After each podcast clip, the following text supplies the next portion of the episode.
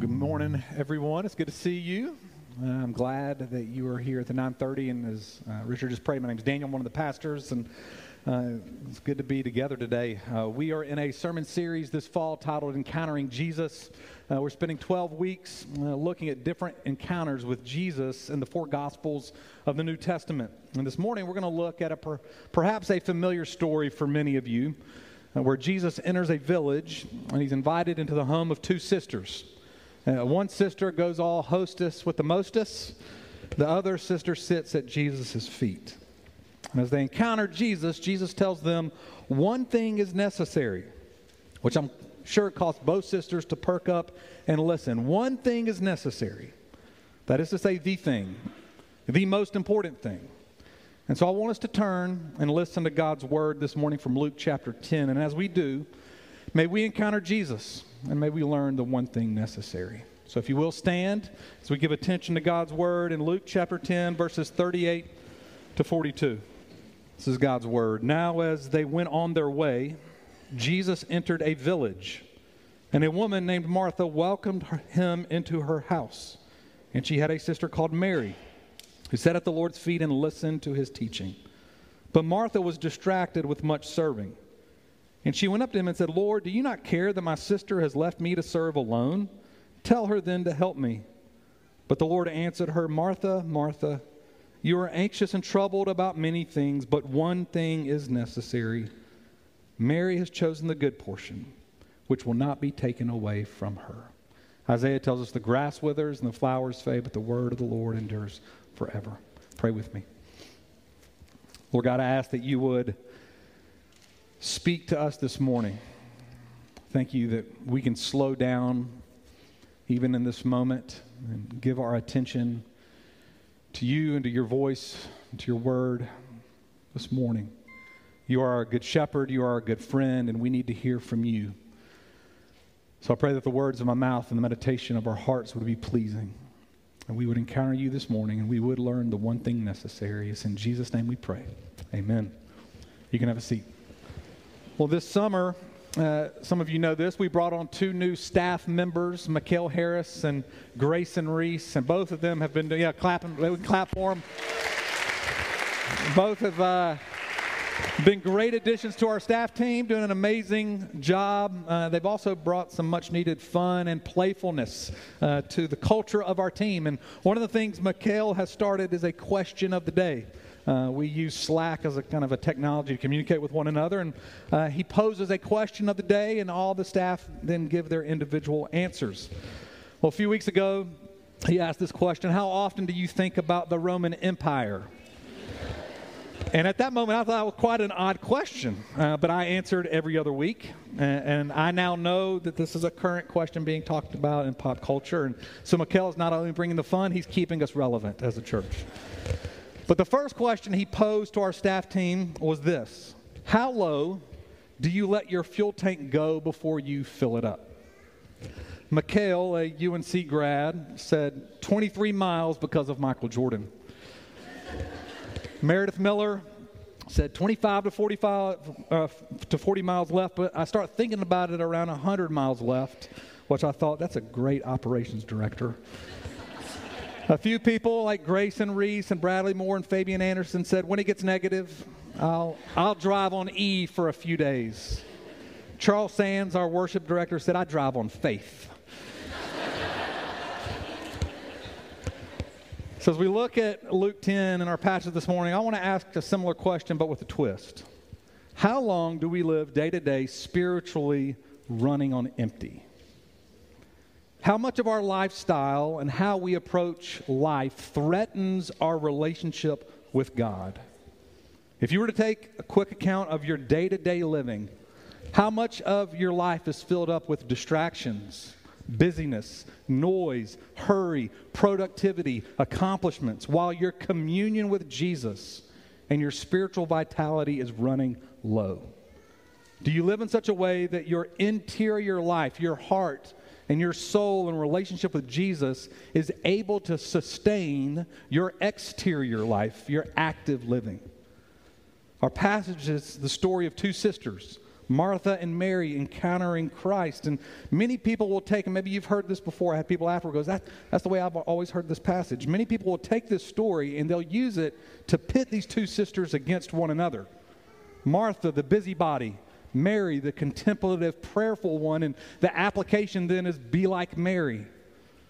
And when this happens, those who identify more with Martha hear the call to be like Mary as another thing to add to their already full to do list.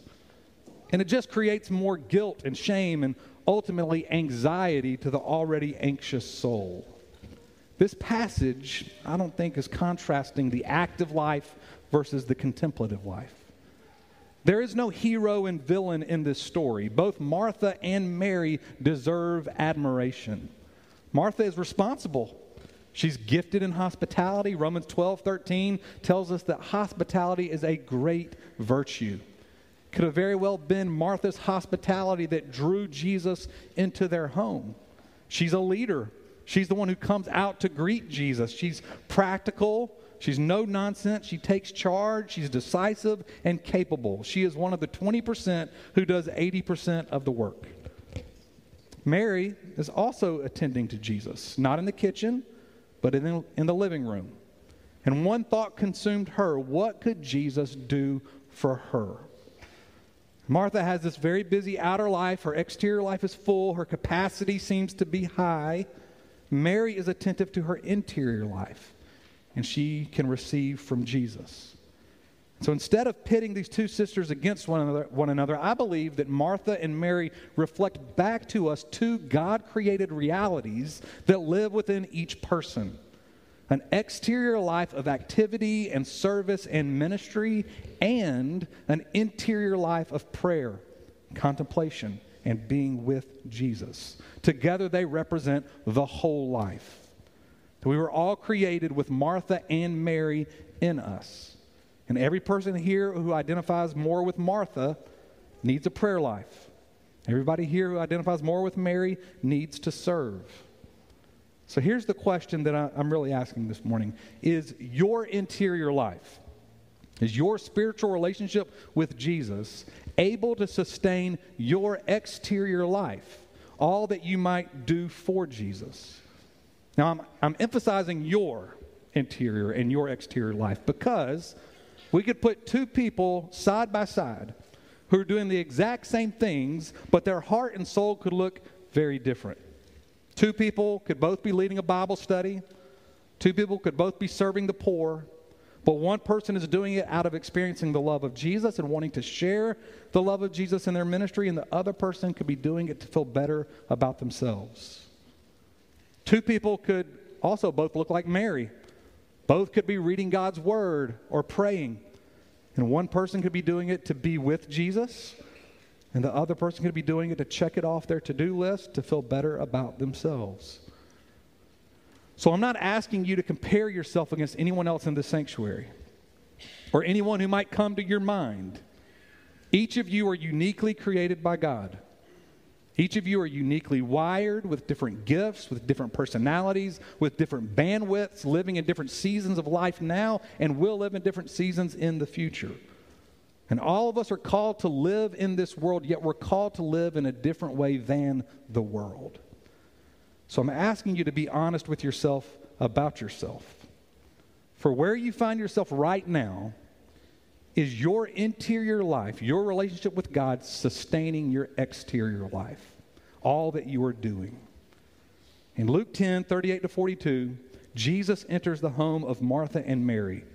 And it's here in the ordinary and mundane that Jesus meets them. And I find this pretty instructional just to, as a side note that it, because it's often in the ordinary and mundane where Jesus meets us and transforms our heart.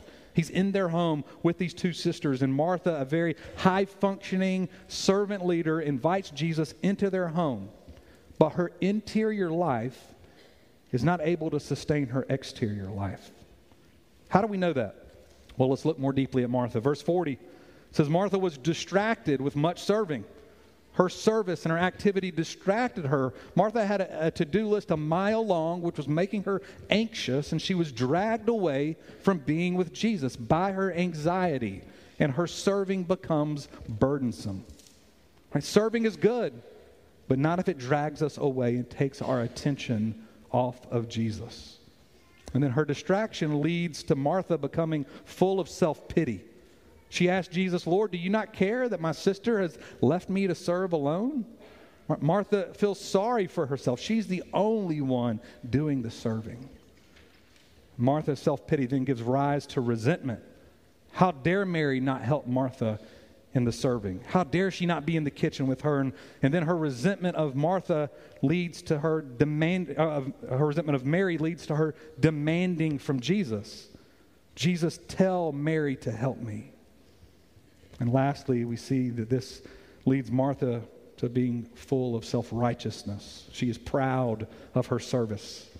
And she thinks Mary should be serving in the exact same way that she is distraction, self pity, resentment of others, demanding from God, self righteousness. These are all indicators of Martha's interior life, and if present for us, our interior life is not able to sustain all of our busy doing. I don't know if you've ever thought this thought before. Other people, those people should be serving in the same way that you are. That other people's priorities should be the same as your priorities. That people should volunteer in the way that you do, or work for justice in the way that you do, or care for children in the way that you do. It is easy for all of us to begin to resent people who don't make our priorities their priority.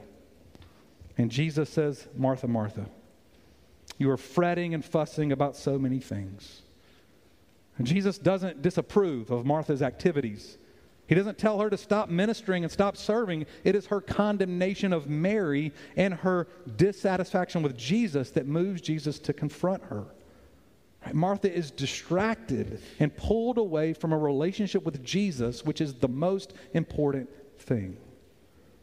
So let me come back to my question Is your interior life sustaining your exterior activity? St. Bernard of Clairvaux was a major leader and influencer of the church in Europe in the 11th and 12th centuries. Bernard of Clairvaux helped reform uh, the Benedictine order of monks, and he oversaw many monasteries and their ministries. An interesting thing about Bernard of Clairvaux is that he would not let men or women move into leadership in the church unless they had an interior life with God, a deeply contemplative, prayerful life of communion with Jesus. And many people under Bernard's leadership became bishops in the church significant leaders within the church who did a lot for Jesus. One person actually became the Pope. His name was Eugene III.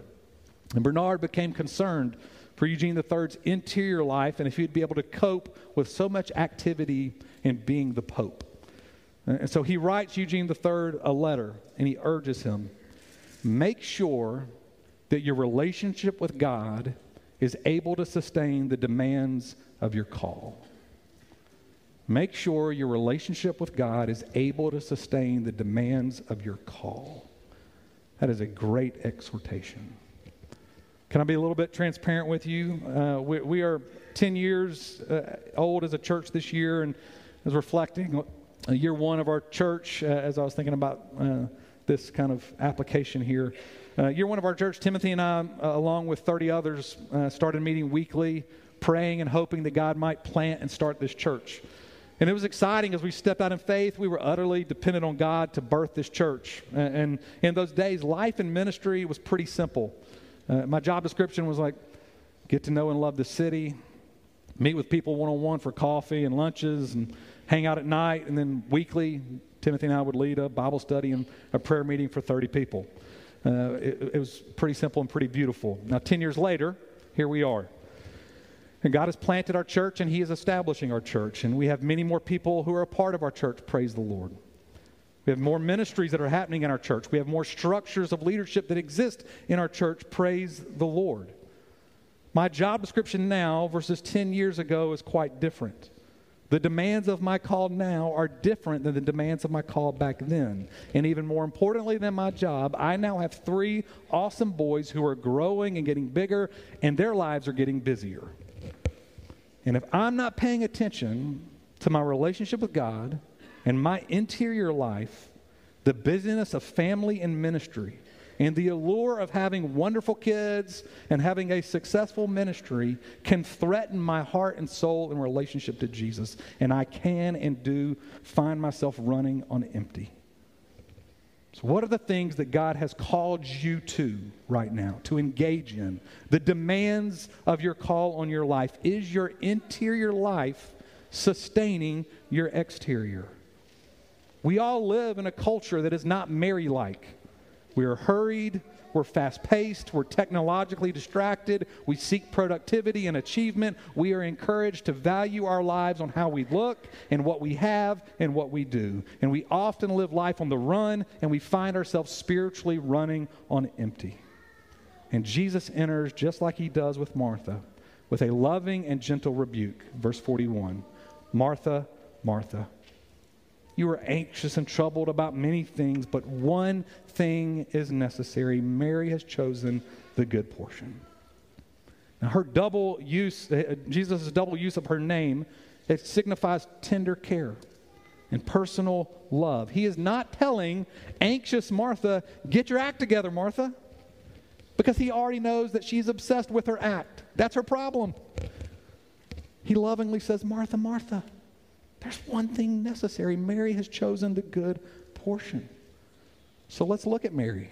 Verse 39 Mary is sitting at Jesus' feet, listening to his teaching. Sitting at the feet of someone is a, is a posture of submission. She is trusting that Jesus is the one who has and holds all authority in heaven and on earth. And she's listening, which means she's paying attention, unlike Martha, who was distracted and pulled away from Jesus. Poet Mary Oliver wrote, Attention is the beginning of devotion. She's paying attention. And this makes so much sense because the unnoticed can't possibly be loved. You see, Martha's hospitality and service might have been productive, but it wasn't loving worship. She was shoving Jesus to the side, and Mary has chosen the good portion, the one thing necessary, which is to be with Jesus, to dwell with Jesus. And she's listening and attentive specifically to Jesus' teaching. Mary's one of the first theology students in the New Testament. Bible and doctrine matter. As I talk about our interior life, it's important to remember that we must always be tethered to God's word and to good doctrine. If we're not tethered to God's word and good doctrine, we will find ourselves roaming the streets listening to all the wrong voices.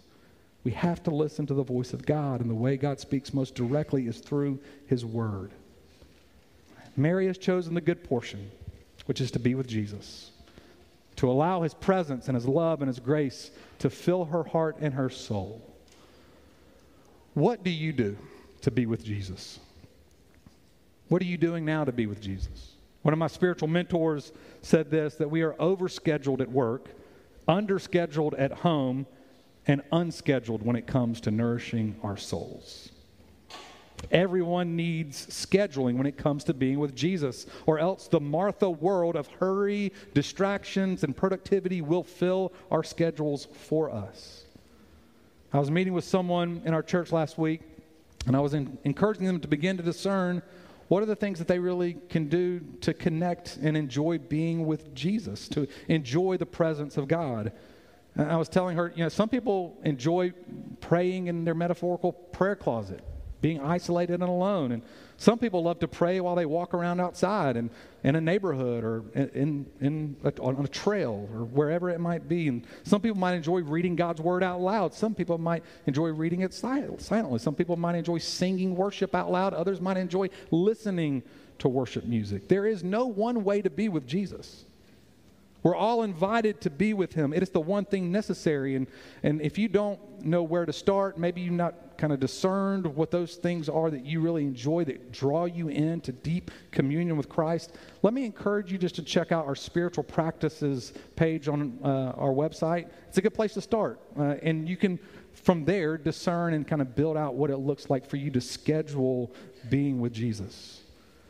Uh, Martha and Mary reflect back to us two God created realities an active life of living in this world for Jesus and a contemplative life of being with Jesus.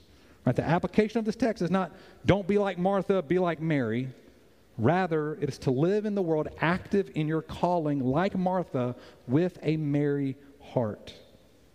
So, how do we do that? A.W. Tozer wrote, What comes to our mind when we think about God is the most important thing about us. So, what comes to your mind when you think about God? How do you view God? When you think about kind of examining your own life right now as I'm talking, do you, do you view God as though He's kind of tapping His foot, acting, ready for you to just get your act together? Come on, what's your problem?